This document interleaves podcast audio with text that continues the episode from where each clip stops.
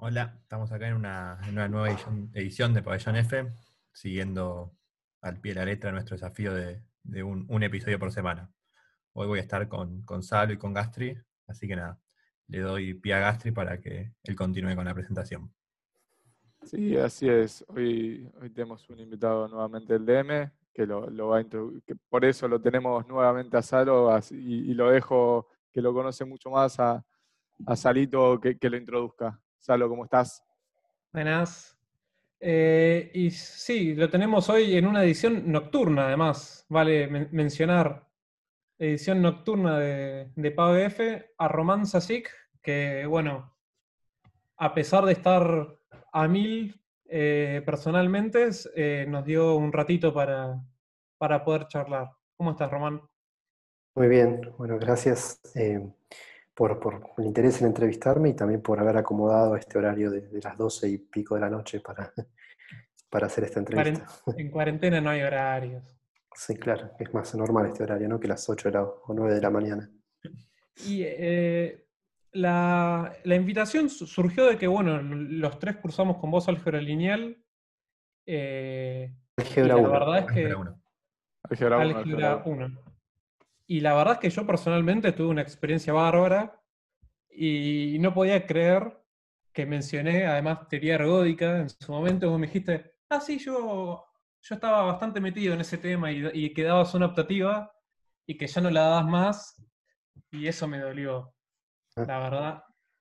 Es, esa optativa me, es, es, una de las, de las que tengo listadas como materias que me perdí históricas o hay muchas. Si uno mira para atrás, en cualquier ley, sí, esta, esta y aquella, quizás en algún momento se, se, pueda volver a dar por mí o por, por Miguel o como hay otros profesores también. Eh, el mecanismo de grabar. Miguel, ya está muy lejos del, tema porque se, lo comenté y me dijo que. Bueno, pero puede volver, uno, uno, va y viene.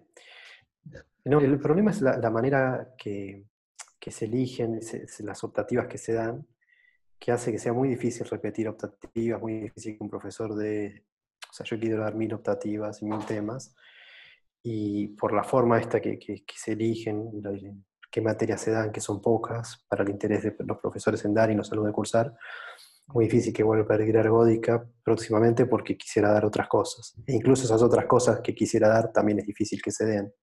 Bueno, quizás eh, campaña... Pero, bueno, pero sí hay que hacer, se puede leer por su cuenta, venir a los seminarios. Eh, sí. la di dos veces, de hecho, teoría ergódica, dos versiones. Eh, la primera, una versión más clásica, asociada a estos teoremas de recurrencia múltiple. Y la segunda vez eh, fue más asociada a dinámica de grupos y, y a mí me parece más interesante eso, el semiplano de Poincaré y los grupos fucsianos. Siempre la primera parte es, es común, y la segunda parte fue más hacia estos temas, eh, no, no, hicimos los teoremas de Randall ni cosas de ese estilo, que es bastante sofisticado, pero apuntando a esa, esa dirección. Eh, tu evolución de, de, de, temas me parece de lo más interesante, porque vos desde el principio, teoría ergódica lo viste desde un punto de vista muy como algebraico, ¿no? Con esto de las álgebras de von Neumann. Eh, medio por encima. No, eh, no. Eh, álgebra de, si bien álgebra de von Neumann tiene la palabra álgebra, eh, es, análisis. Es análisis, puro análisis. Sí, tengo entendido que, no saben que, álgebra de von Neumann es la, primera aproximación, es teoría de la medida no conmutativa. Eso sería la, que no sabe nada, que es teoría de la medida no conmutativa. Álgebras estrella, ¿qué es? Es otro tema de álgebra de operadores, de análisis funcional, álgebras estrellas se identifica con topología no conmutativa, álgebra de von Neumann es análisis no conmutativo. Dentro del análisis, uno pues, este, teoría ergódica, al final del día estudia acciones, el clásico es acciones de una transformación, o sea, del grupo de los enteros en un espacio de medida. Eh, y uno puede estudiar un grupo cualquiera, no conmutativo, actuando en un espacio de medida, y a partir de eso, de, eso, se construye naturalmente una álgebra de von Neumann. El infinito es un espacio de medida, las, funciones acotadas en un espacio de medida ya es una dimensión, de von. ¿no? Eh, ¿Dimensión de qué? eh, el infinito de R. De cualquier cosa, de un espacio de medida, es abstracto. El infinito ah, de, cualquier espacio de medida, claro. Yo he entendido eh, que las C estrellas tratan de recuperar el concepto de conjugación, ¿no?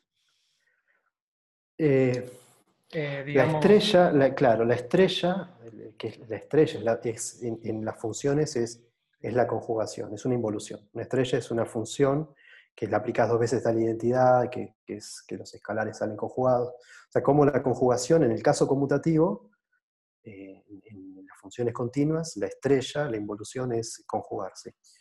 Las estrellas de álgebra generaliza eso, las funciones continuas eh, con la conjugación, por ejemplo.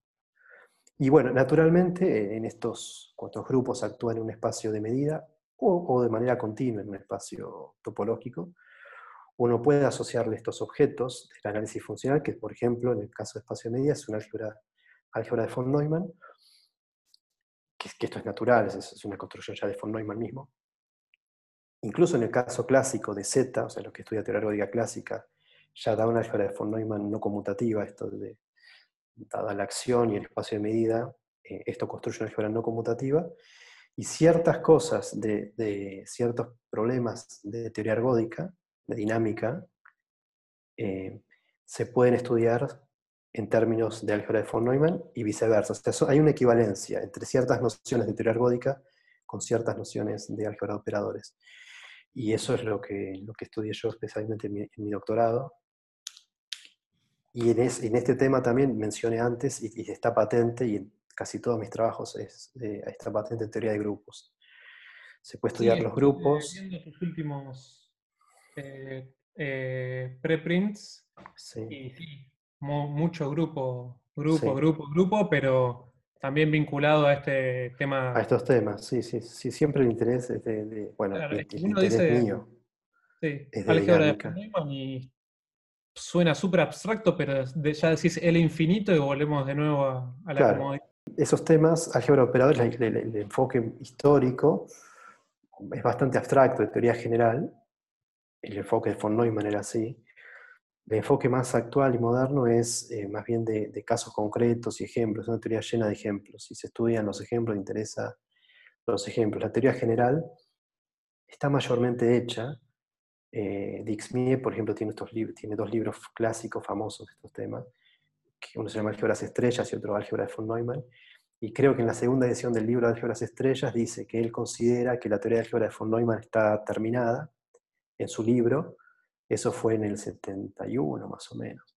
Y su alumno, justamente Alan Kohn, fue, explotó la teoría, eh, su alumno, el alumno de Xmie, eh, pero claro, depende de qué punto de vista la teoría está terminada. Desde el punto de vista de la teoría general, y ya está. Pero bueno, hay, mucho, como cualquier cosa en la matemática, ¿no? Hay mucho para hacer. Pues siempre hay que tener, como se me charla con alumnos, que me gusta dar como consejos, ¿no? Hay que tener presente, siempre hay mucho para hacer, lo importante es que lo que uno tenga relación con otras cosas, que, tenga cierto interés, si no, no se va por las ramas y refina demasiado y ya no le interesa a nadie, se hacen las cosas tediosas para uno, de poco interés, poco impacto. Em, pero si cualquier tema de la matemática eh, y de cualquier cosa en realidad, uno puede escarbar y escarbar y escarbar y, sacar más. Claro. Pero, pero sí, bueno, la teoría moderna hoy de álgebra de operadores de álgebra estrella, álgebra de von Neumann, es más bien una teoría de, ejemplos, de familia de ejemplos típicamente, ¿no? de qué pasa si en este caso, este otro, y aplicaciones. Y con otras áreas. Es, análisis, sí. Eh, los enunciados típicamente en estas áreas son, parecen algebraicos, tipo isomorfismo, que tal cosa es isomorfe, si el grupo actúa, entonces, pero, pero toda la, demostración y todo, todo es, es, es 100% análisis, un análisis muy fino. Em, ¿Y nunca consideraste dar la materia álgebra 2? Eh, sí, capaz que lo he alguna vez. Igual álgebra 2 es, distinto que, esto que te estoy diciendo. Sí, sí. Yo la pedí, o sea, un profesor pone una lista de materias, lo que pasa es que las materias eh, más o menos interesantes para un profesor son las mismas que para todos los otros.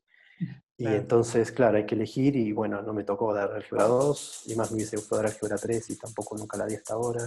Si es real o análisis complejo. Pero es, es, es, es el azar de, de, de, la distribución, ¿no? Sí. Pero sí, algún día la daría, me gustaría darla.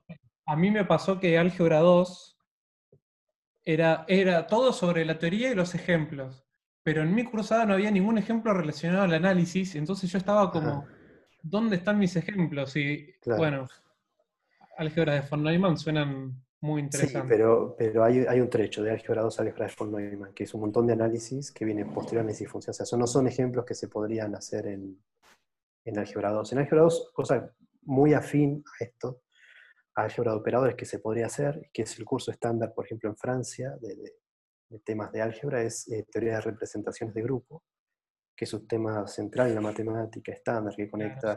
bueno, lo que hace las materias de Miguel lo saben, esto es, conecta el análisis, la geometría, el álgebra, la teoría de números, es, es central. Y en nuestra carrera no se ve nada, análisis Fourier es una interpretación finalmente de, representaciones de grupo. El álgebra 2 es un buen lugar para, para enseñar eh, teoría básica de representación de grupo finito, que es riquísimo, es, interesante. Y sigue, sigue siendo tema de investigación, por supuesto. O si yo diese álgebra 2 y tuviese que elegir, tuviese cierta flexibilidad en elegir qué dar, focalizaría en teoría de grupos eh, más de teoría de grupos que lo que se da ahora, que a veces no se da nada, porque se dan otras cosas, ¿no? porque se, se prefieren dar capaz que módulos y anillos más afín a los temas de álgebra que estudian los profesores de la facultad, eh, que es bastante peculiar de esta facultad. ¿no? Yo daría más afín a teoría de grupos y representaciones de grupos. Obvio que hablaría de módulos, de anillos, pero... Pero bueno, son, son cursos con distintos fines, o sea, los dos son buenos y uno estaría bueno saber todo. No, no, fue una cruzada fantástica, pero no, no era afín a mí. Que bueno, eso es un tema mío, ¿no? Claro. Pero bueno, cuento igual un poquito para.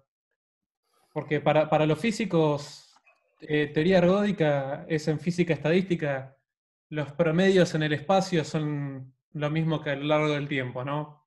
Y eso es lo que usan para aproximar.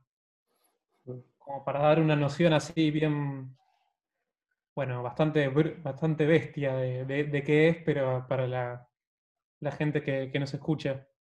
Sí, es, sí, estudia como la evolución global de un sistema. Eh, no, no, no, no, no, se es, es, integrador, o sea, no, no, no, localmente, sino lo que pasa en el espacio a lo largo del tiempo, por eso promedio, ¿no? Por eso de promedio. ¿No? El teorema ergódico de, de Poincaré dice que sencillamente es una partícula, si la dejamos ver libremente, ocupa todos los puntos del espacio. Esencialmente dice eso. Eh, no sabes cuándo va a pasar, por cierto. ¿Cómo? Que es un teorema bien breve, eso es sorprendente. Sí, sí. Un par de líneas. el teorema 1 de, sí. Y esto surgió Poincaré estudiando alguna cosa de, mecánica, seguro era mecánica, no me acuerdo qué. Eh, sí, movimientos estelares. Claro, creo que cuando esto, esto hay una cosa famosa de Poincaré que era del problema de los tres cuerpos eh, escribir estos, ¿no? tres, tres, cuerpos que actúan con gravedad, cómo se mueven. Creo que ahí surgió este teorema. Bueno, surgió la topología, el análisis situ, surgió este teorema ergódico del teorema de Poincaré, de promedios. Sí. Y bueno, tu círculo, me, sorprende la verdad la, la, variedad, porque digamos, vos tuviste de directora eh, a Popa, ¿no? Sí. Eh, eh codirectora a Tao, no sé cuánto, cuánto vínculo tuviste con él. No, eh, mucho, en cierto momento mucho, eh, por ciertos temas de, esta teoría ergódica no conmutativa. Pero sí, yo eh, un año hablaba mucho con, con, Tao, de hecho, dos veces por semana quizás, bastante. Claro, y me previo a la medalla Fields.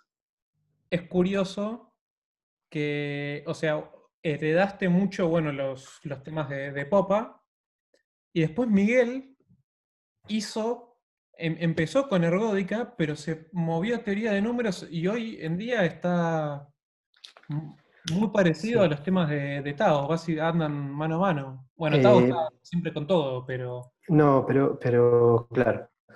No, lo que pasa es cuando uno lo ve así, eh, parece que son cosas distintas y que y no. Eh, Teoría ergódica era un, era un tema de Tao en ese momento, de hecho tiene varios papers Tao de promedios. Tiene un curso muy lindo. Promedios ergódicos. Sí, bueno, eso, no, miro yo mucho los cursos en internet, no me queda tiempo. Eh, pero sí, no, Tao tenía, de hecho el teorema de Green y Tao justamente usa, usa cosas de teoría ergódica en la demostración del teorema de Green y Tao. O sea, no, no, no es disjunto, eh, son temas afines y el interés histórico de Miguel era de teoría de números, siempre fue teoría de números. Claro, y eh, actualmente también es tuyo, puede ser. Cursaste, bueno, cursaste el, el pasado la materia de Miguel de aleatoriedad. No sé si estás perfilando más a la teoría de números, ¿cómo es eso? No, eh, a ver. Em, es pregunta difícil, ¿eh? O sea, es difícil de, de, esto. O sea, yo sabía poca teoría de números, pero me interesó desde siempre. O sea, iba a la, secundaria, cuando fue a la facultad, yo sé que los temas típicos que le gustan a un chico, cuando ve la matemática, típicamente son o teoría de números o lógica, y cosas asociadas a la filosofía, la lógica. Esas dos cosas me gustaban. Eh, esas dos cosas no estaban representadas en la facultad cuando yo era alumno, y ahora está empezando a representarse teoría de números, lógica, sigue poco representado es una de las grandes áreas de la matemática y hoy en día hay un único profesor que hace dentro de esa área una de sus cuatro grandes áreas, pero las otras o cinco grandes áreas, que es Alejandro Petrovich, las otras grandes áreas que son más vinculadas con otros temas no están representadas. Teoría de números recién ahora, con, bueno, hace unos años con Ariel Passetti, ahora Miguel, por suerte, Martín Meret también, yo un poco, eh, Ciroli. Eh, está empezando a ver un poco más, pero, no estaba presente. Y entonces, eh, teoría ergódica con, esto de promedios ergódicos y, dinámica en grupos de list tiene mucho que ver con, ciertos temas de teoría de números, que también es su mundo, ¿no? no, no. Es un mundo teoría de números. Riquísimo, lleno de problemas por todos lados, a diferencia de, de otras áreas como álgebra de operadores, donde los problemas que hay son súper difíciles, casi siempre inabordables, y es eso y nadie en el medio. En teoría de números, esto ya lo dijo, no me acuerdo siempre, Grothendieck, que empezó haciendo análisis funcional. Fue alumno de, de Schwartz. ¿De Schwartz y quién más? Dixmia quizá. No, Dieudonné. Y, y, él también, ¿no? Sí, Schwartz y Dieudonné. Y era, resolvió ciertos problemas de productos tensoriales en, espacios, álgebras de Banach. O sea, arrancó en análisis funcional, su investigación. Pero después eh, se pasó hay que ver cómo, no viene al caso cómo, a, estas cosas de geometría, geometría, o sea, geometría algebraica con teoría de números, y dijo, cuando, cuando llegó ahí era como, como que había flores por todos lados para hacer, mientras que el análisis funciona bastante más árido y, más difícil. La teoría de números está llena de problemas, versiones, de distinta dificultad. Bueno, entonces, ¿qué quiero decir? A mí me interesaban estos temas de, curiosidad, pero no, nunca había cursado nada de teoría de números porque no, Acá en Argentina no había, cuando estuve en Estados Unidos no había tiempo porque tenía que hacer otras cosas. Eh, pero bueno, después, eh, cuando empecé a dirigir a Miguel, que, le interesaba más que nada teoría de números, em, sí, empecé, empecé a leer esas cosas, o sea, leí primero su, su primer trabajo con mucho detalle, como digo, teoría de números, hay de distintos tipos de complejidad, de cosas que son, pueden ser muy profundas y, igual accesibles de leer. Por ejemplo, el paper de Miguel, este y, tantos otros, ¿no? Pero este en particular es un paper profundo, bueno, y, pero accesible. Yo no necesitaba saber casi nada de teoría de números. Lo, lo leí para corregírselo, lo entendí completamente. Es un paper difícil. De hecho, en su momento le dije, yo esto lo entiendo todo y soñaba con ese paper antes que se publicase ni nada. Y, después le dije, después de un tiempo, seguro, cuando lo vuelva, digo, yo entendía esto. El año pasado le dije a Miguel, qué difícil que es tu paper. Yo, yo, entendía esto y me dijo, vos me dijiste que me ibas a decir esto que me acaba de decir. Eh, pero bueno, pasó eso, que, que, entendí estas cosas. Después tuve otro alumno eh, que, que, se doctoró el año pasado, que, seguimos trabajando juntos, que es Marcelo Paredes, que, tenía interés en también teoría de números, en este tipo de teoría de números. Y bueno, y por eso me fui, me fui interiorizando más y aprendiendo más y di los cursos de teoría de números y ahora sí, creo que sé tengo una vaga idea. Digamos, sacamos un paper y estamos trabajando en otras cosas con, con mis alumnos Marcelo y Juan Manuel de números, pero es porque me gusta la matemática, qué sé yo. Y sigo haciendo las cosas de teoría de grupos. Álgebra de von un poco menos, indirectamente, o sea, a través de los grupos y sus aplicaciones, álgebra de un poco menos de la teoría dura, porque es muy dura, y hay gente en este momento muy buena trabajando en eso, que tiene muchos avances, y yo estoy acá en Argentina esencialmente solo. Entonces, álgebra de von Neumann, indirectamente estoy trabajando. Si bien saqué un paper el año pasado y otro el anteaño, eh, no es lo central que estoy haciendo.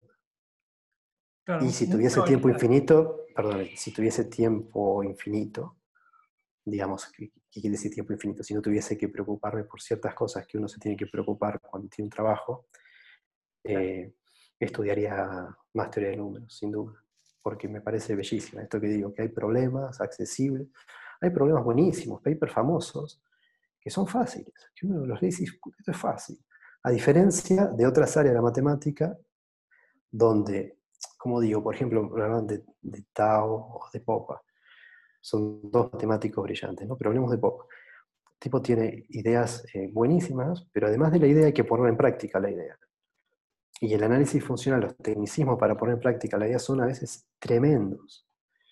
Ah. Y, en teoría de números, lo, poco que sé, me da la impresión que muchas veces con la buena idea, como que ya se avanza con, poco. Pero hay de todo, no hay teoría de números requete sofisticada, pero, bueno, justo, ahora estaba leyendo unos papers muy buenos que, no usan nada.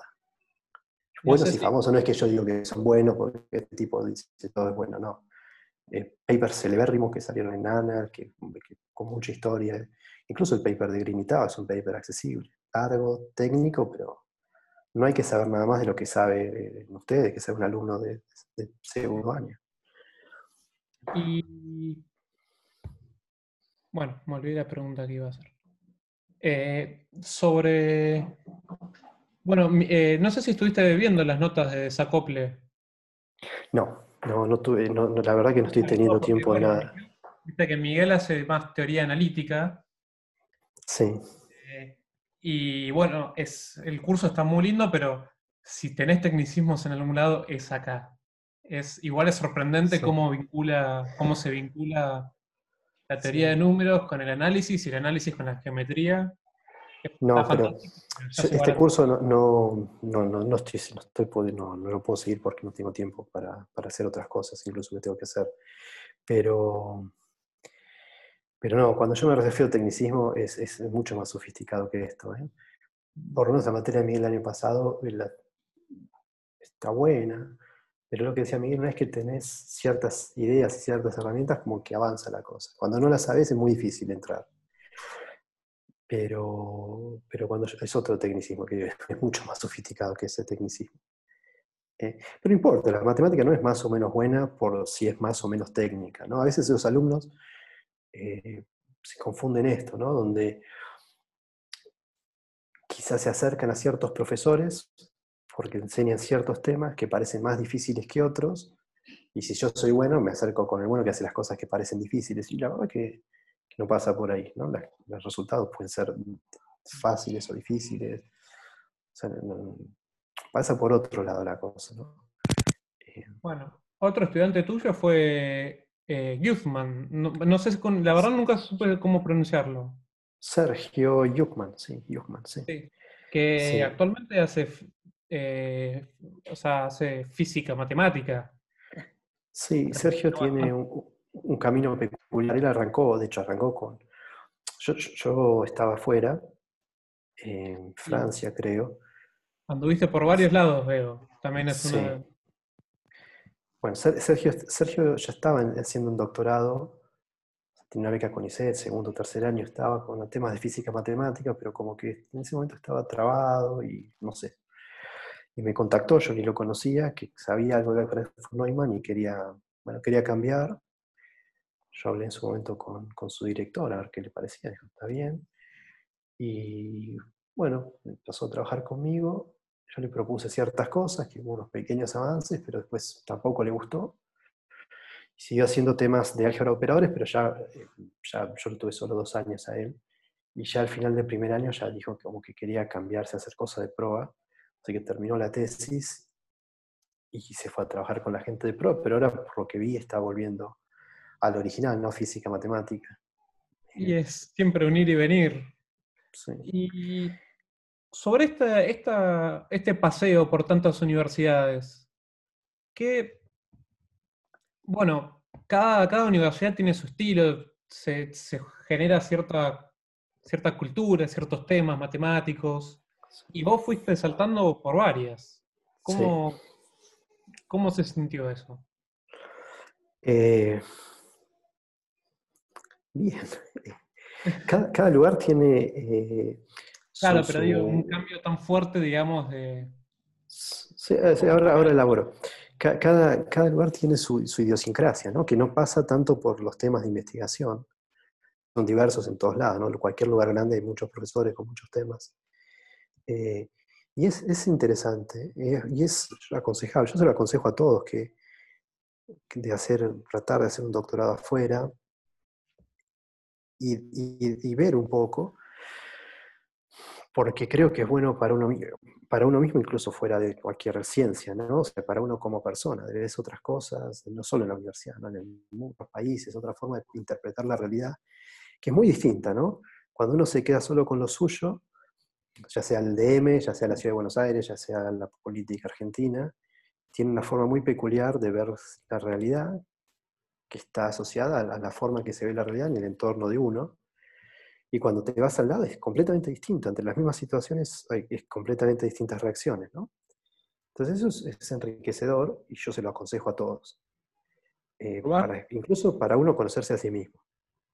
Eh, ¿Quieren decir algo? Sí. sí. en una de las primeras ediciones hablamos con Patu, con Pablo Groisman, y hablaba sobre que exactas en comparación con el resto del mundo están a un nivel muy alto. Vos que anduviste por distintas universidades, ¿cómo ves el nivel de exactas eh, con el resto del mundo? Escuché la, conferencia de Patu, la charla de Patu. Em, mira, eh, no estoy de acuerdo con lo que dijo, pero ahora voy a elaborar también. Con lo que dijo respecto a este tema en particular, ¿no? Eh, igual, en una universidad hay que medirla, hay, como, si quieren, a los efectos de la investigación o de, lo que hace al, hacer de, de, los alumnos, bueno, qué sé yo, no sé si de los alumnos, pero yo lo, voy a separar en tres cosas, la, carrera de licenciatura, la carrera de doctorado y los profesores, que son bien diferentes. ¿eh? Después decimos la extensión y qué sé yo, no, yo estoy hablando de la parte académica, está la licenciatura, el doctorado y eh, los profesores. Bueno, y las calificaciones y los rankings, qué sé yo, son bien distintos dependiendo qué es lo que uno mira, ¿no? Hay universidades en Estados Unidos buenísimas para la licenciatura que no tienen doctorado. Eh, o hay universidades que tienen una lista de profesores que es espectacular y el doctorado es medio flojo. Hay motivos para eso, que después si quieren pueden elaborar un poco más. Eh, entonces los rankings son distintos, depende de qué miremos. ¿no? Eh, yo creo que nosotros tenemos lo, más rico que tiene Exactas, en mi opinión, eh, son los alumnos, sin duda, que son alumnos... son alumnos, muchos con, con, mucho interés, con ganas de hacer matemática, hablando de matemática, pero esto se aplica creo que a otras, otras áreas. Yo, di muchas materias de biología y creo que los alumnos son muy buenos, en, buenos en sentido de, de, responsables hacia lo que estudian, y no medio responsables de hacer las prácticas, sino con interés genuino por la ciencia, digámoslo así. Que son grandes palabras, interés genuino por la ciencia, ¿qué quiere decir? Bueno, pero yo creo eh, que hay interés. Es más, en, en, esta situación de, de pandemia, muchos exámenes se, toman, que te mandan las consignas por mail y a las 4 o 5 horas devolves las respuestas por, por, mail. Y entre medio estás vos. Y eso es una cosa que eh, solo en exactas sabés que nadie va ni a preguntarse algo porque, porque lo quiere pensar él y lo quiere entender él y si no entiende, o, ella. Sí. Aunque hay Pocas, mujeres en la carrera, lamentablemente. Sí. Cada vez menos, creo. Sí, en Álgebra 1, la vez que estuve con ustedes había pocas y el año pasado había incluso menos, me pareció. Sí. Mujeres. Eh, yo cuando di cálculo avanzado era mitad y mitad, de hecho me llamó la atención. Había algunos de profesorado, pero no, no era, había de todo, me llamó la atención, porque en álgebra 1 había muy pocas. Bueno, no, pero volvamos al tema de, estos rankings. Los alumnos creo que son muy buenos, en general, con, con, con ganas de aprender, que, con intereses en, los temas. Em, el plan, la licenciatura, en matemáticas, ya no sé en computación cómo es, esto ya es, sí, eh, está bien, es el plan histórico, esencialmente el mismo que cursé yo, con modificaciones dadas a los, los profesores. Creo que ahora hay mejores profesores eh, en sentido de activos matemáticamente que cuando yo era alumno, y eso creo que se refleja en las materias. Eh, o sea, las materias son buenas, siempre uno puede decir falta, y falta, sí, falta lógica, y falta más geometría, y falta teoría de números. Bueno, pero no se puede enseñar todo, qué sé yo. Eh, tenemos igual como 50 profesores, ¿no? Sí, bueno, cualquier departamento grande tiene 50, 60 profesores.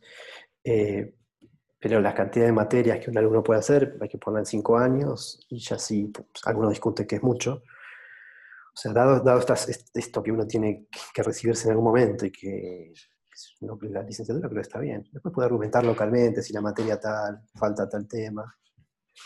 Eh, como dije antes, también depende de los profesores que uno tiene. Puede cambiar completamente la cursada, la carrera de uno con otro. sí, definitivamente. Para bien y para mal, y también dependiendo del interés de uno, ¿no? Lo que para un alumno, un profesor es magnífico, por eso mismo para otro puede ser un desastre. Eso está bien, a mí me parece razón. Eh, me parece bien que sea así si no ponemos robots a dar y que sea uniforme, ¿no?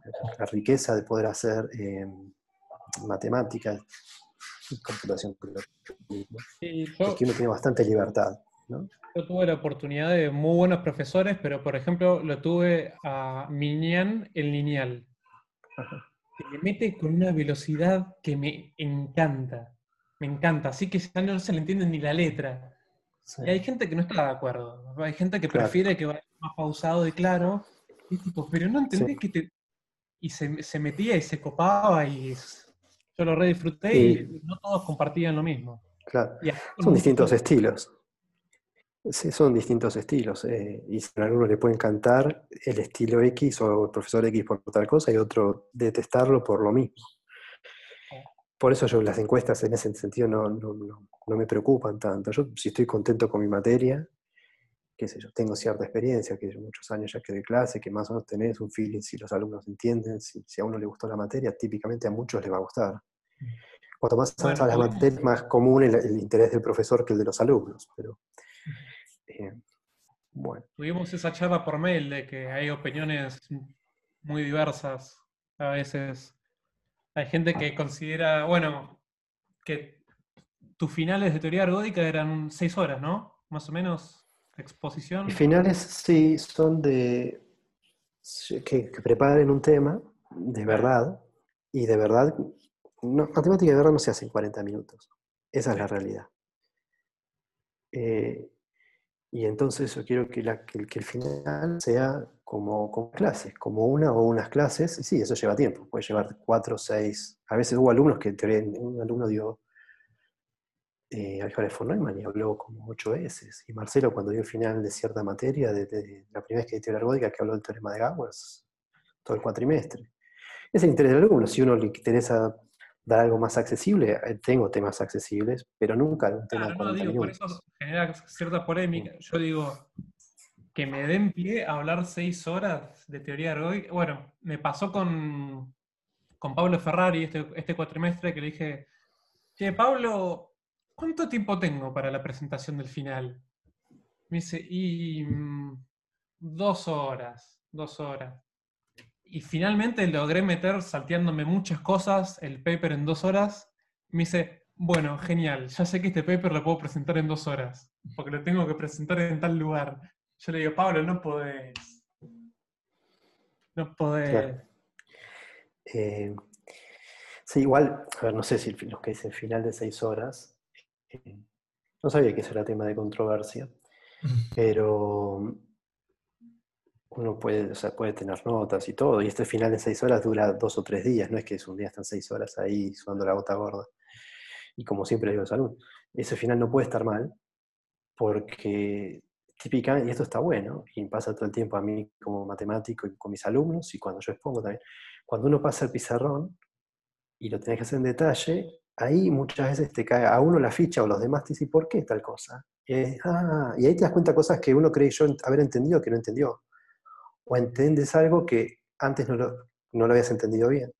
Entonces está bueno. Y si en un momento algo está mal, se traba, no se entiende, bueno, listo, cortamos hoy y seguimos mañana. no es un final en el sentido que, no, esto va a ser un 5 porque no hizo. Claro, este, este, tipo de final de 6 horas, obviamente que hay que prepararlo bien. No puede ir a hablar de un tema de esto sin, sin haber leído el libro, sin haber estudiado un poco. Eh, pero sí, sí, los finales míos son, de esas materias eh, eh, tienden a ser que elijan un tema y que presenten como si fuese una clase para que todos lo aprendamos, ya que, como digo, en la carrera no se puede ver todo, en la materia tampoco se puede ver todo, entonces un final en estas materias avanzadas es una ocasión para seguir aprendiendo un poco más, los que exponen y los que escuchan. Piensa que, algunas optativas están orientadas como un pantallazo y otras como meterse más profundamente en el tema y quizá eso es lo que genera la polémica, ¿no? Es tipo, bueno, yo quería saber un poco de teoría ergódica, no que me, que me dejes sacando papers. No, bueno, hay, temas más simples, o sea, es como te digo, hay uno que expuso cuatrimestre entero y otro puedes poner en dos horas y media. O sea, yo digo, hay, cuanto más sofisticada la materia, más difícil es encontrar temas completos y concretos y cortos, ¿no? Teoría de números, ahora asigne temas y hay temas que es para poner una hora y media y otros para cuatro horas, qué sé yo. Eh, y uno elige, y yo siempre digo, elijan, el que hizo la materia para, para tener una idea, les recomiendo tales y cuales temas, y el que quiere hacer teoría de números más de verdad, les recomiendo tales y cuales otros para aprovechar la ocasión ¿no? de, profundizar. Eh, Román, te hago una, una pregunta, me quedó de algo que hablaste hace un rato, de los doctorados, y es, si muchas veces se cree cuando hablas de ir a un doctorado afuera, es muy difícil llegar. ¿Es verdad que es difícil llegar o eh, cualquiera con ganas puede llegar? Bueno, es que todavía, es que esto, yo dije, esta charla puede durar dos días. Empezamos con, yo dije, hay tres niveles, licenciatura, doctorado y profesores. Mm. Cubrimos licenciatura, que, que creo que es lo más valioso que tiene Exactas, mm. que en parte está asociada a ser la única universidad que enseña ciencias en Buenos Aires, que es en poblaciones 20%, 30% de Argentina, que no es un país chico. Ya cuando uno pone los números, empieza a preocupar, ¿no? Pues es un país de 40 millones, o no sé cuántos hay habitantes, que haya nada más que 70, 80, 100 tipos. ¿Cuántos? Bueno, es un número grande, que en la universidad más eh, distinguida en ciencias, destacada en ciencias en Argentina, haya 100, nada más que 100 personas estudiando matemática, o en Córdoba, o poniendo en todo el país, haya 200, 300 personas, eso es preocupante, ¿no? Ahora, esos 300, cuando queremos los exactas, son unos 100, 80, 100, eh, tienen interés genuino y bueno, en ese sentido son muy buenos. Eh, ahora, como digo, a nivel país, puta, en, Estados Unidos hay X millones de habitantes, que son, por ejemplo, tres veces más, y no hay tres veces más alumnos de matemática, hay 30 veces más, qué sé yo. Millones, Estados Unidos. 300 millones, bueno, 40 por, por, 6, por 5, por 6. Pero no, multiplica 300 por 6 y te da 2.000, qué sé yo. No sé, bueno, hagan la cuenta ustedes, pero eh, hay muchos más estudiantes de matemática en esos países que, en el nuestro, ¿no? Eso es algo para, para, estar atentos. Para mejorar. Y de ciencias en general, ¿eh? No, no solo matemática. Computación se aplica. Claro, pasa que eh, no es por hacernos los superiores ni nada, pero las ciencias suelen girar alrededor de las herramientas matemáticas que tienen disponibles para solucionar sus problemas, ¿no? Digamos, la matemática es el único que, busca, problemas en el, resto de la gente y, al que vienen con problemas para resolver. Y un departamento de matemáticas flojo puede generar mucho impacto en otros departamentos. No te entendí lo que quisiste decir, perdón. Que, o sea, hablando de ciencia. Sí. eh, tener un departamento de matemáticas flojo impacta mucho también en los otros departamentos de ciencias que ah. acuden a trabajar en conjunto con los matemáticos. Mira, a mí me gustaría decirte que tenés razón. Eh, mi experiencia y acá y afuera al final es que, es que cada uno se arregla con lo suyo y pocas veces uno va al departamento de matemáticas, plantearle problemas de matemática y... Eh, sí, sí, sí, la, incidencia está, y especialmente en Estados Unidos se da, que el departamento de matemáticas le enseña matemática a los alumnos de la universidad toda. Entonces ese, ese es el impacto. Ahora, interacción entre profesores no es tan usual. O sea, interacciones en la investigación, mi experiencia en todos los departamentos que estuve, es que yo no, no la vi. Muy bueno, pero el Instituto de Cálculo está muy, está muy metido, por ejemplo, en las, en las otras ciencias y viene al fin y al cabo de EM. Sí, sí, eso es cierto. Eh, no, no, conozco bien cómo funciona este cálculo y cambió mucho en los últimos años. Eh, bueno, esperen. Entonces, porque la pregunta era la del doctorado y si es difícil ir a hacer el doctorado afuera. Bueno, eh, no es difícil, otra vez, porque afuera, ¿dónde es? Estados Unidos, por ejemplo. Típica, un lugar que uno dice afuera, en su mente es Estados Unidos, porque es más estándar los mecanismos para acceder a hacer doctorado afuera. Hay que y cuales cosas, es un sistema estandarizado, mientras que en Europa recién ahora están empezando a estandarizar eso un poco. Eh, hay cientos de universidades y cientos de universidades que dan doctorado, entonces, em, entonces entre esas asientos seguro que uno va, a entrar en algún lugar. Cualquier alumno acá puede entrar en cualquier lugar. Bueno, en ese sentido es, fácil. Lo que pasa es que también es una jugada arriesgada ir a hacer el doctorado al lugar que a uno lo acepten, sea donde sea. Entonces ahora restringimos a unos, no sé, a los departamentos, los top 15, digamos, top 20. Ahí ya es bastante más difícil bastante más difícil entrar. Eh, hoy en día, a medida que pasa el tiempo, es más difícil. Acá los profesores de cuando yo, era, cuando yo estaba en el lugar de ustedes, había gente en los 60, 70 que habían ido a Estados Unidos, a Princeton, Chicago, esos que eran departamentos buenos en ese entonces, Harvard inclusive algunos. Pero, pero claro, hay que pensar que en ese entonces, en los 60, el mundo era muy chiquito, ¿no? Toda la, eh, muchos países subdesarrollados no tenían, no tenían para comer, mirá si van a tener matemática. Había un montón de otros países que estaban bajo la cortina. Entonces, los argentinos, el pool para competir extranjeros era argentino, algunos brasileros, muy poco, ¿no? Realmente. Hoy en día, hoy más que cuando yo me tocó a mí pasar por ese, por ese proceso, el mundo es todo, ¿eh? O sea, realmente, puede ser cualquier país de África, cualquier país chiquitito de Centroamérica, de, que, antes era la guerra civil. Eh, claro. Entonces, ahora la cantidad de lugares sigue siendo fija. Hay siete lugares para entrar en Harvard, hay 10 en, Princeton, hay 15 en UCLA, más o menos. Eso está fijo y la cantidad de gente que aplica a esas posiciones es más y más. Ah. Con lo cual, en ese sentido, está difícil. Entonces hay que tener cada vez más cosas que a uno lo distingan. Cuando uno es alumno tiene poco para distinguirse. Y es natural que tenga poco. Hay que dar bien estos exámenes, em, estos exámenes que toman... SAT. el GRE, GRE. SAT son otros, SAT es antes, el GRE es para entrar al, doctorado. Eh, hay que dar bien esos exámenes, tener un buen promedio, hacer una buena tesis y haber elegido un buen grupo de materias optativas, o sea, significativas. Siempre digo que es mejor tener eh, álgebra conmutativa o geometría algebraica que tener seminario, elemental de álgebra, ¿no? Como cosas más sustantivas para, decir. Y buenas cartas de recomendación, y un poco de suerte también, ¿no? Eh, hay, alumnos de acá que están entrando, siguen entrando en buenas universidades, o sea que, pero no es tan fácil. ¿eh? Hay gente que dice, no, es re fácil. No, no, es, no es tan fácil, por esto que digo que el pool de aspirantes es cada vez más grande y la cantidad de posiciones está fija.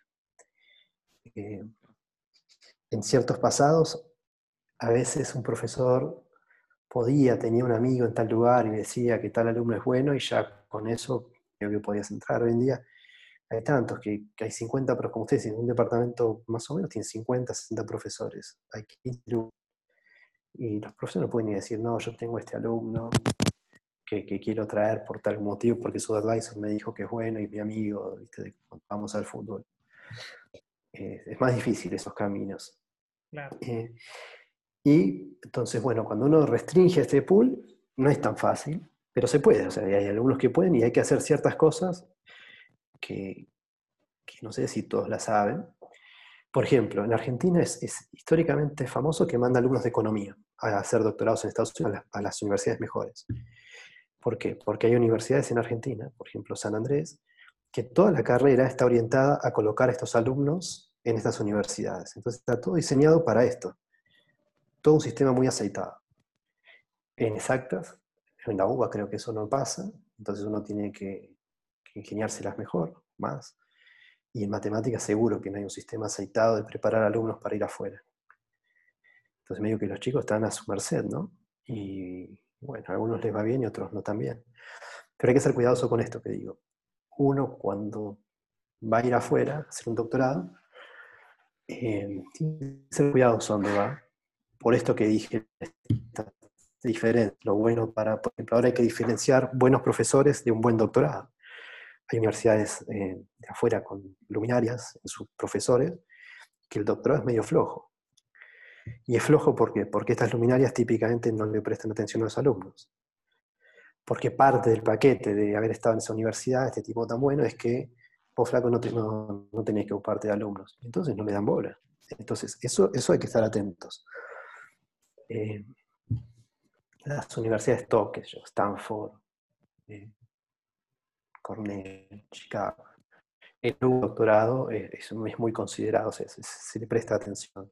Después siempre, por suerte, en matemática está la peculiaridad del profesor, que sigue siendo em, libre, en el sentido hay todos los estilos posibles de dirigir alumnos, desde el que se junta todos los días con el que no se junta nunca, con el que le da problemas, hasta que si fue, buscate tu problema, y tiene seminario, el que no tiene seminario, el que habla solo de la vida y el que habla solo de la matemática, eso pasa acá y pasa afuera y creo que está bien.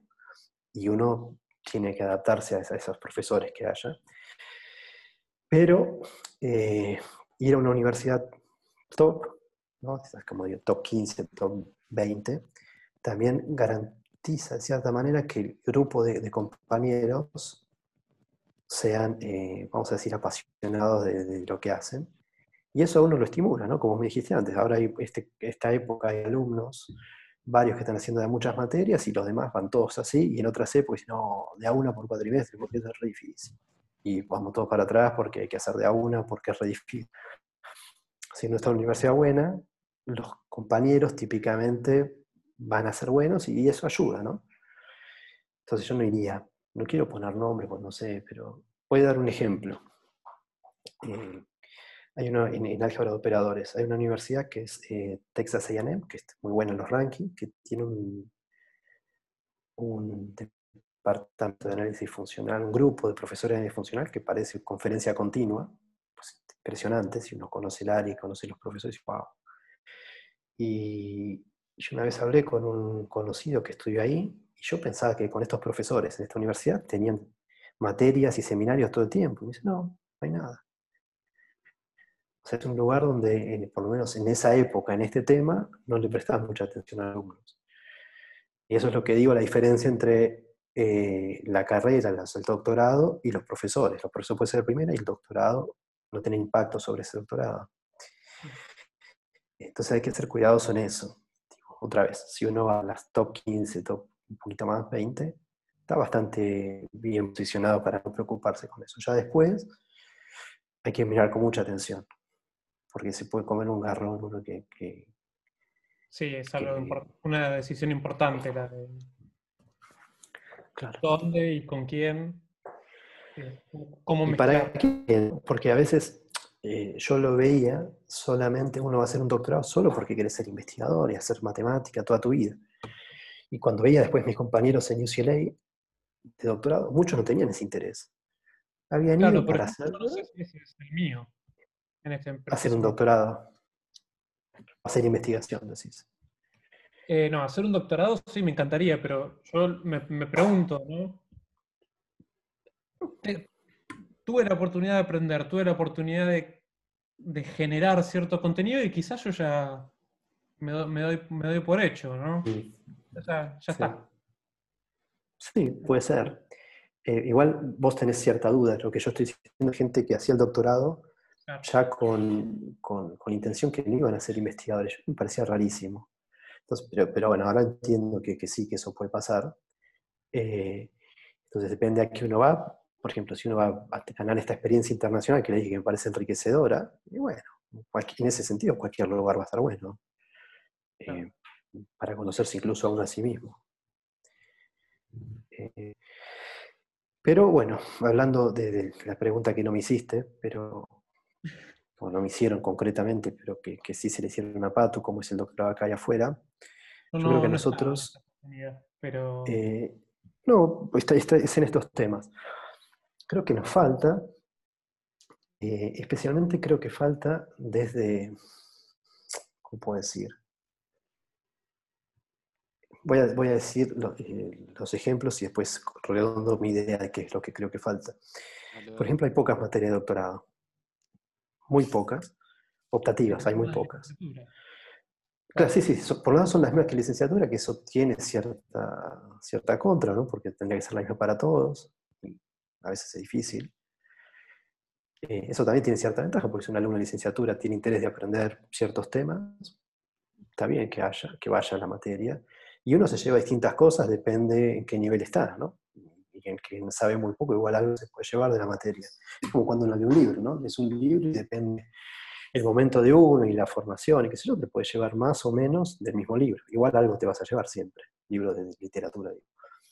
Eh, pero hay pocas, ¿no? Están las materias, las optativas regulares, que son pocas, que están bien, que eso suplen en cierta medida, muy por arriba, esta deficiencia, deficiencia de la licenciatura, no deficiencia, sino esto que digo que no se puede enseñar todo en, cinco años, siguen habiendo temas sin representar, pero es muy poco y muy básico, y después de eso ya casi no hay nada, depende de la voluntad del profesor, que muchas veces es buena, pero no, como les dije al principio, a veces uno propone materias y no se aceptan porque, porque hay que dar otras materias. El motivo no es que no, esta materia no es de interés para los alumnos, el motivo típico es que, bueno, hace falta profesores para, para, para cualquier otra materia. Y en ese sentido, eh, la idea que digo, o lo que quiero, o sea, los ejemplos ilustran esto que digo, que el doctorado acá no está eh, íntegramente visto como parte del quehacer de del DM. A diferencia de Universidad de Estados Unidos, donde eso es lo central del departamento la licenciatura, los alumnos, bueno, esas son las clases que hay que dar porque hay que dar, y lo central de nuestro departamento a nivel educativo es el doctorado. Acá parece como secundario, ¿viste? Entonces, y ciertas cosas que sacan las comisiones de doctorado apuntan a eso. Bueno, por ejemplo, ahora hay una regla que parece rarísima, es estrambótica, y es que los alumnos de doctorado no pueden hacer más de una materia con su director de doctorado. Increíble. Es una regla.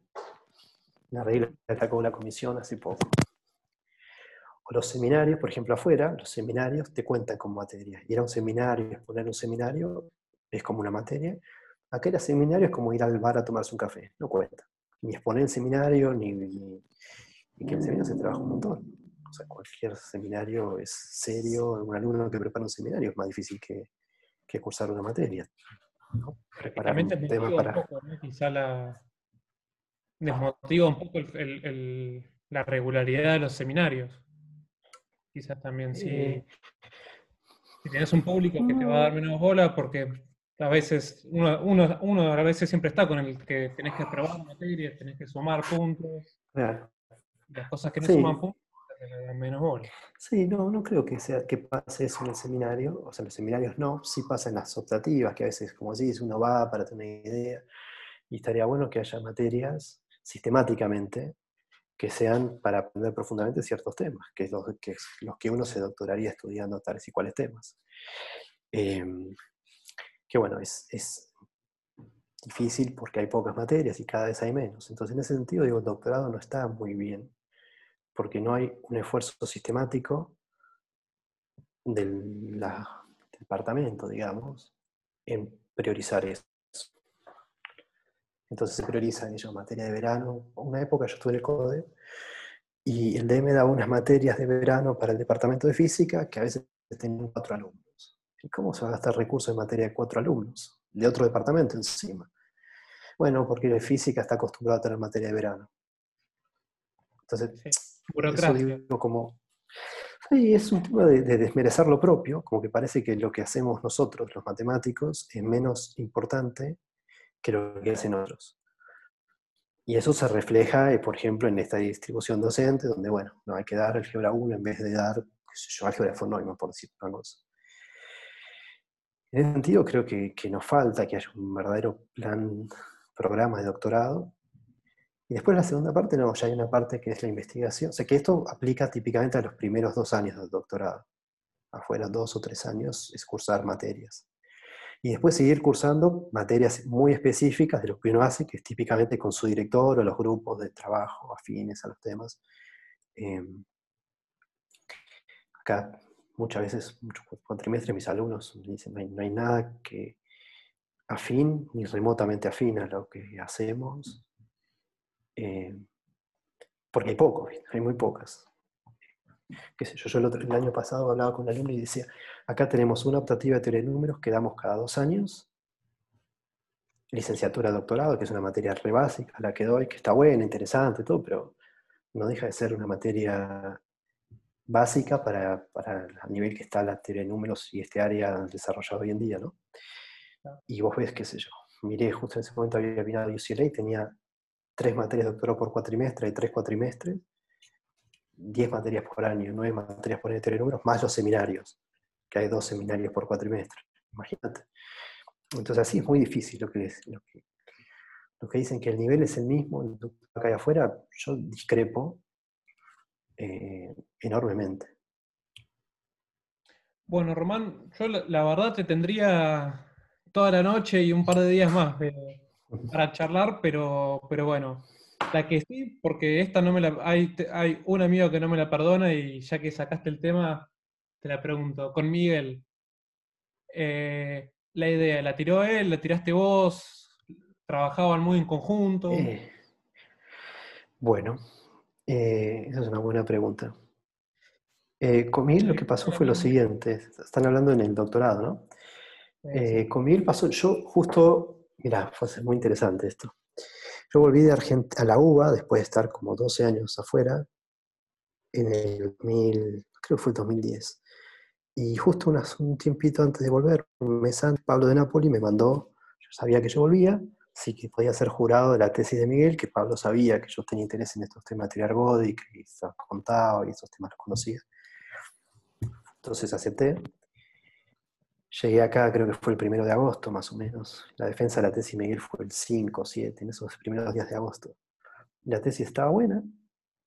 Ahora después voy a elaborar que, que, que me parecía muy bueno. Y, lo que pasó fue que después de la defensa, yo ahí no lo conocía, Miguel era alumno de Pablo, se lo conocía, me trajo la tesis, hablamos dos palabras.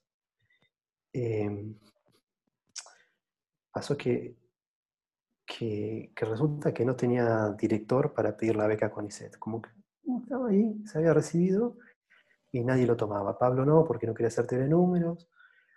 Ariel hacía otros temas y tenía alumnos. Y estaba este alumno ahí que, que no tenía quien lo dirija. Y yo no podía creer. Piensen que yo hacía 12 años que no estaba acá en Argentina. Era mi, primera, mi primer encuentro. Y, y ahí hablé con Miguel en, el brindis, uno de los pocos brindis eh, relevantes, ¿no? de estos brindis de, ¿no? Miguel es, una persona peculiar, yo soy una persona peculiar, entonces no era el gran brindis de, de abrazo y fotos, me quedé hablando con él y decía que yo creía que, tendría que ir afuera, él no se quería ir afuera por, diversos motivos. Y bueno, yo fui a mi casa y pensé, digo, pucha, no puede ser. Como... Y entonces yo no lo conocía como alumno, nada, no tenía ninguna referencia. Y dije, bueno, lo llamé esa noche, no sé cómo si conseguí el teléfono, le mandé el mail, creo que lo llamé, ¿por qué me había llamado? Bueno, no me acuerdo. Em, que bueno, si quería podía pedir, que pedir la beca conmigo eso hicimos.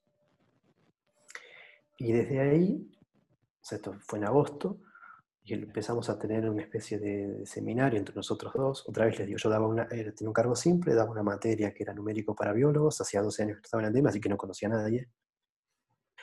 Eh, venía, daba mi clase, me reunía con Miguel y, me iba a hacer mis cosas. Eh, y nos reuníamos al principio dos veces por semana. Y ahora, específico eh, del tema, la tesis de Miguel, lo que tenía, que a mí me llamó la atención, estaba el teorema este de Grimitao, famoso. La demostración era esencialmente la de Grimitao, pero había un, una, una variante que hizo Miguel, que era usar unas ideas de Gowers para que Gowers había mencionado en una conferencia, pero que nunca puso en práctica, de usar eh, espacio de Banach para hacer ciertas simplificaciones. Yo vi eso y dije, esto está bueno. Parecía distinto. este tema, les digo, en ese momento yo este tema lo conocía bien, no es que no sabía teoría ergódica y estos temas, o sea, lo, sabía. Em, no sabía teoría de números, pero la parte de teoría ergódica sí sabía y sabía por dónde iba la cosa en ese momento. Todo el promedio ergódico lo sabía bien. Y entonces le dije a mí, pero esto está bueno, ¿por qué no probás de hacer? Le mencioné este problema que finalmente resolvió de, los promedios ergódicos en el caso, creo que incluso entonces recién estaba hecho el caso abeliano. Creo que no, es que estaba restringido en dimensiones y lo, hizo para cualquier... Pero creo que pasa que hay dos complejidades. Está en el exponente...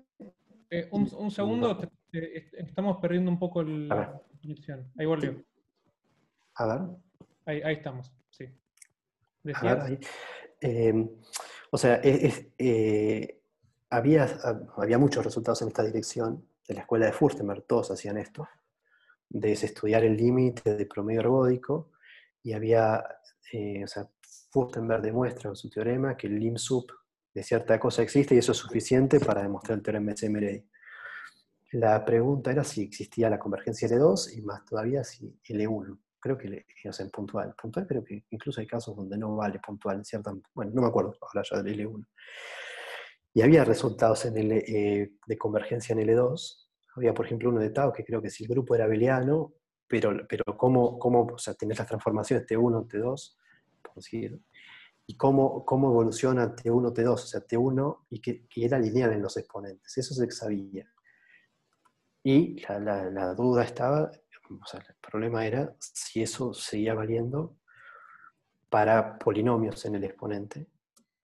Y la otra era si, era, si seguía valiendo para ¿Sabes que se creía que sí?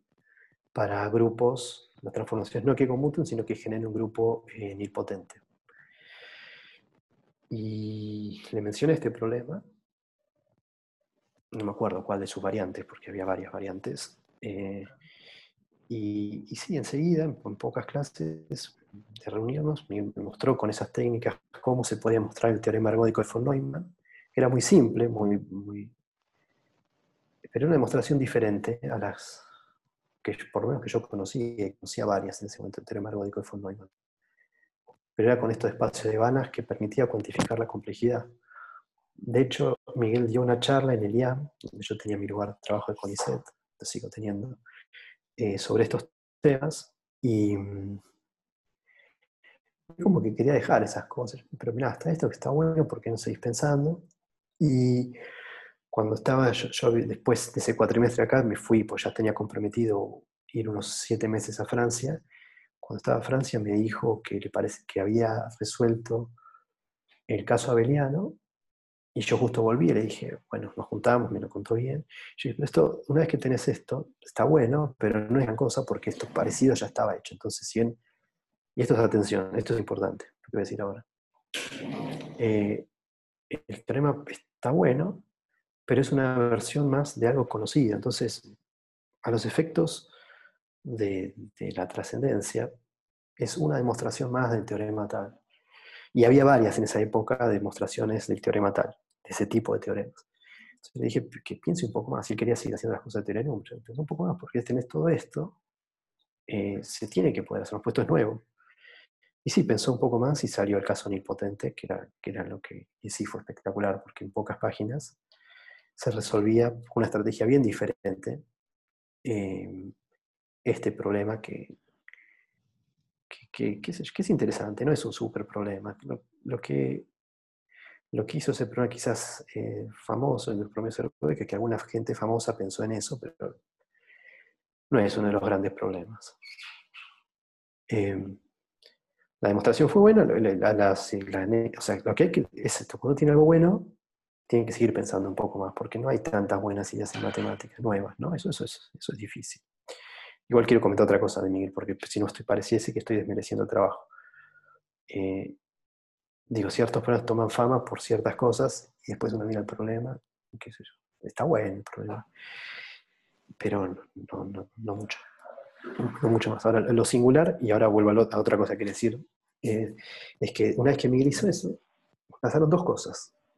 A los pocos días, otro matemático de afuera publicó un paper que supuestamente mejoraba lo de Miguel.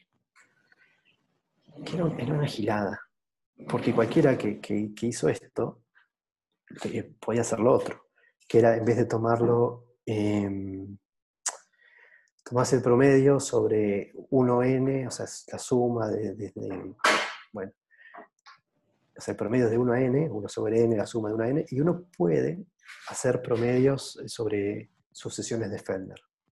No importa, eso es algo de grupos amenables, que los grupos nilpotentes lo son. Y este hizo eso y decía que tenía una mejora. Eh, y por suerte, Miguel, bueno, esperen. Entonces, esta persona que es muy rápida, que hizo eso más de una vez, un chico joven en ese momento, sacó su, paper, que era una mejora. Pero eh, de, cuando de sacó su paper, enseguida lo, invitó. ¿Cómo, cómo? Eh, decís que, lo hizo varias veces. ¿De habilidoso o de robar resultados? De rápido, ¿viste? como te digo, vos miras un paper de otro y, y le cambias un poco y un paper bueno y qué sé yo, no sé. No quiero decir robar resultados, qué sé yo. Es como, es como lo de Yao y, y, Perelman, ¿no? Es, es, este estilo de cosas.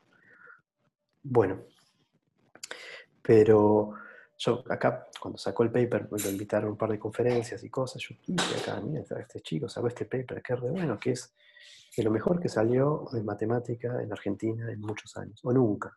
Claro, este es yo un tarado, es un pelotudo, Déjate hinchar. Claro, no me dieron bola, ¿no? Entonces de acá no se consiguió un peso para ir afuera, los tipos de afuera se apiadaron y le, pagaron el pasaje, porque sí, no había forma de ir.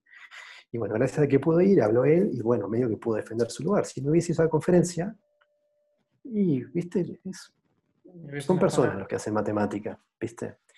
Ahora, después cuando le llegó acá el rumor de que Miguel era bueno, era buenísimo. Pero yo se los dije, el primer día. Te dije, este paper es bueno, es espectacular el resultado. Es espectacular el teorema y la demostración. Bueno, no, pero, pero esto es el de promedios servónicos. Pero el, otro trabajo de Miguel de esa época, este sí es, eh, creo que no sé si les comenté ya, es uno de, teoría de números, eh, que es muy técnico. Eh, ese yo estaba en Francia, también ese cuatrimestre que estuve acá después fue a Francia, y me mandó el paper que me parece increíble. Como le digo, yo no sabía teoría de números en ese entonces, sabía muy poco, pero, pero, sí creo que tengo, al saber, miren, esto no es de agrandado, pero uno cuando sabe un poquito de matemática vas tomando el gusto y te pueden no salir las cosas, pero uno tiene que saber, uno no puede escribir como Borges, pero uno puede diferenciar cuando lees a Borges o cuando lees a Corintellado, qué sé yo. Eh, eso como matemático tiene que pasar lo mismo. Uno puede quizás no demostrar como Bourgain, pero tiene que poder reconocer matemática de calidad. Eso, y, no importa si es del área de uno o de otra área. Uno ve cómo está escrito el paper y miras un poquito y te das cuenta, esto está bueno. Em, y, y sí, ese paper a mí me parecía muy bueno, resolvía ciertos problemas marginales, pero si lo quieren ver, eh, un problema que, que pusieron, bueno, Pencatella ahora tiene, tiene a Mayafil, pero en, esa época Pencatella era un alumno, pero no estaba doctorado, ya, ya, capaz que ya era, profesor, pero hacía poco. Eh, y no era el paper mayor de Pencatella. Era un, comentario, pero, pero la técnica era buenísima. Y ahora el año pasado, con mis otros alumnos, generalizamos ese paper. de Z a cuerpos de números bueno, una generalización. Y lo volví a ver y me sigue pareciendo increíble. Y de hecho, y, ese paper me parece muy superior al de los promedios ergódicos, porque eso sí que no había nada. Y, y le pregunté a Miguel también el año pasado, ¿cómo se te ocurrió? Porque ahora, ahora yo sé más de estos temas y ya conozco más que se sabía. ¿Cómo se te ocurrió? Y mi hijo que le preguntó lo mismo, ¿cómo se te ocurrió? Porque es simple, la demostración es, técnica, pero no usa nada. O sea, es inducción y un par de cosas. Es inducción, finalmente. Pero ¿cómo se te ocurre? Una cosa así. Eh, así que ese es el segundo paper. Pero pero yo me imaginé que ustedes me iban a preguntar de Miguel. Me imaginé. Es que como te digo, tengo un eh, amigo que no me perdona, no me perdona la falta de la pregunta. Cada vez que los veo juntos en el pasillo charlando, me dice, mira, mira, ahí están los, dos. Entonces tenía, tenía que preguntar. Eh, no, por, sigo teniendo mucha afinidad con Miguel en los temas de interés matemático y de, muchas otras cosas, y nuestra visión de muchas cosas es afín y común. Eh, pero yo creo que es un matemático excepcional, pero excepcional, de verdad excepcional. Eh, y,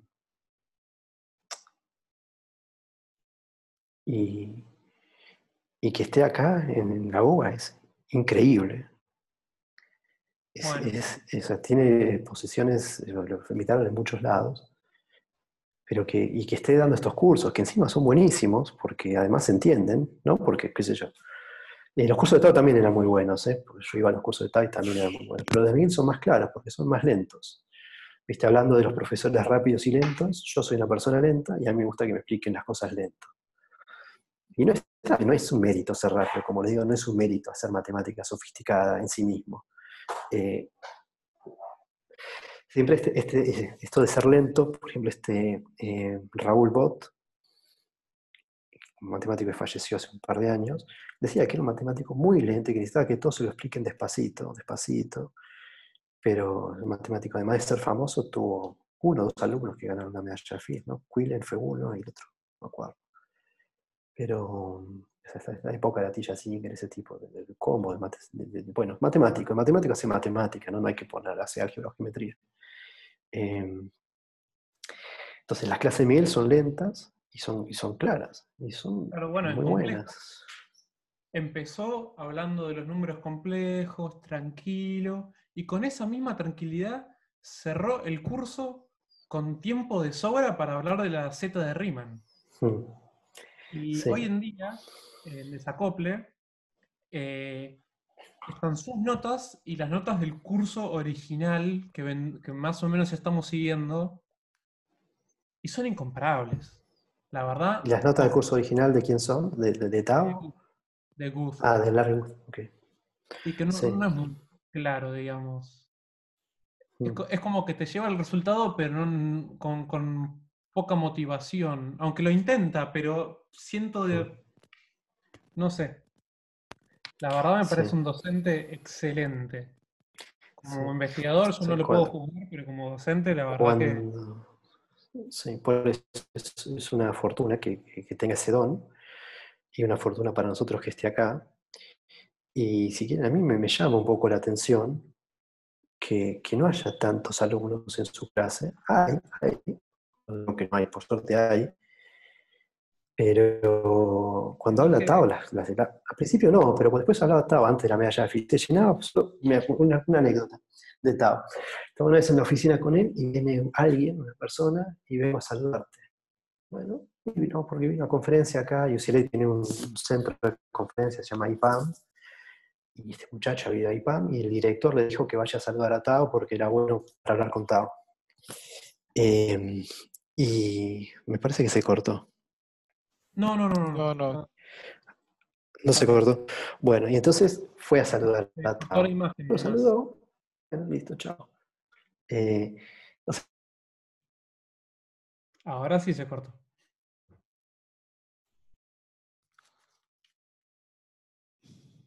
Ahora sí, ahora está. Sí, se cortó. Digo, e, esta persona fue a saludar a Tao porque tenía que saludarlo, pero fue a saludarlo solamente, no hablar de matemáticas, una cosa, situación rarísima. Eh, este mundo del espectáculo, ¿no? la cultura del espectáculo. Eso fue antes de la medalla Fields inclusive. Pero, pero sí, en cierto momento las clases de Tao se llenaban y ahora debe ser más todavía. No y, y me llama la atención que la clase de Miguel no tenga tanta gente. Dado que teoría de números es un tema que a la gente le interesa, típicamente, los, como dije al principio, me pasó a mí, le pasa a casi todos, porque uno no sabe, nadie sabe álgebra de Neumann en la escuela secundaria o, o qué sé yo, cálculo numérico, ¿sabes? Un poco de, teoría de números. Que son cómodos para el tráfico en la Panamericana, yo lo entiendo. Somos los dos, los, dos estamos en Pilar. Pero son las 11 de la mañana, porque yo, a mí se me quejan de que elijo a las 9 de la mañana, que es temprano. Y de las 11 no es temprano. No, pero a las 11 no tiene tráfico para llegar y se vuelve tempranito y ya está. Si no está nunca en la oficina. Pero bueno. Pero, pero, pero, ¿qué tiene que ver eso? Mirá, eh, justo ayer me, enteré que falleció otro matemático, Suslin, que es un matemático muy famoso, que, demostró una, bueno, súper famoso, fue, bueno, no importa, es muy famoso, búsquenlo, Suslin falleció el año pasado, y está en, entonces la revista Notice de la MS decía en el obituario que, que, el tipo no estaba nunca en la universidad ni en la oficina, y el que, esta persona que lo quería ver lo encontraba cuando, apenas terminaba su clase en la puerta del aula y lo acompañaba mientras que el tipo fumaba. Eso es muy común acá y afuera. Y tipo, otro amigo mío, afuera, el profesor ahí en Texas, y otro amigo lo fue a ver y la oficina estaba vacía. Vacía y hacía dos años que estaba ahí. No había, ni un, no había un papel en la oficina. O sea, estar o no estar en la oficina no es, no es, eh, no es motivo de nada. ¿no? uno charla típicamente después de la clase, como yo me eché a quedar charlar con él después de la clase. Eh, pero, eh, pero sí, es, creo que es un matemático excepcional, excepcional. Y y es un, es un lujo que esté en el DM. Dado que puedes, como dije, puede estar en cualquier lado y dadas las cosas, ¿no? Que en el DM se caen pizarrones en la cabeza de uno, qué sé yo. Eh, ojalá que pueda seguir siendo así por mucho tiempo. Creo que está contento acá, en su vida en Argentina, así que ojalá que sí sea, que sea así. Eh, pero bueno, no sé, ojalá que esto satisfaga la, curiosidad de tu amigo, que, no sea de, como decía, del, mundo de la cultura del espectáculo. Que, no, seguro sí. Le, comentar algo de. Le tiene mucho aprecio a ambos. Y cada vez que los ve, viste. Él, él, personalmente le encanta la teoría de números y. Y bueno, hay poco en la facultad y aunque vos no estás muy metido, eh, estás poco relacionado con Miguel, Sí, no, pero te digo, cada vez hago más teoría de números, cada vez sé más y tengo mis alumnos, eh, por ejemplo, Marcelo Paredes sabe un montón, pero un montón, es impresionante, me sorprende la cantidad de temas que, sabe. Justo ahora estamos, justo no podía reunirme ayer porque estoy teniendo una reunión con ellos de, ciertas cosas que estamos investigando y, es que explica casi todo el tiempo es Marcelo. Y yo pregunto y comento esto que digo, ustedes, uno está en el pizarrón y el que escucha atentamente apuntás y dice, ah, y el que expone dice, ah, mira, porque era esto, mira, me equivoqué, pero sabe un montón. Y hay más gente hoy que hace un par de años atrás. Y, y es buenísimo, esto lo quería decir porque escuché la charla de Ciroli, eh, que en el DM haya, a diferencia de otras áreas, esta teoría de números que, que, es incipiente y no como, digo, como esto es son electrones libres y, no hay un, organismo que diga que vamos a desarrollar teoría de números y se hace un esfuerzo en tener teoría de números como funcione, como sí pasa en otros países. Acá hay porque Merev vino y porque Miguel vino y porque Ciroli volvió y porque yo volví, toda gente que volvieron. Bueno, pero pueden complotar escondidas. No, lo que quiero decir es que está bueno que sea un grupo de gente independiente que vino de afuera porque todos tienen eh, ideas distintas a la, formas de hacer las cosas distintas a lo usual del DM con gente que solo estudia en el DM. Y está bien, si uno va a un departamento de matemática a cualquiera, más o menos bueno, nunca hay dos profesores que hacen el mismo tema. Yo hice ley, que conozco bien, hay cinco o seis tipos de telenúmeros, no hay dos que hagan lo mismo.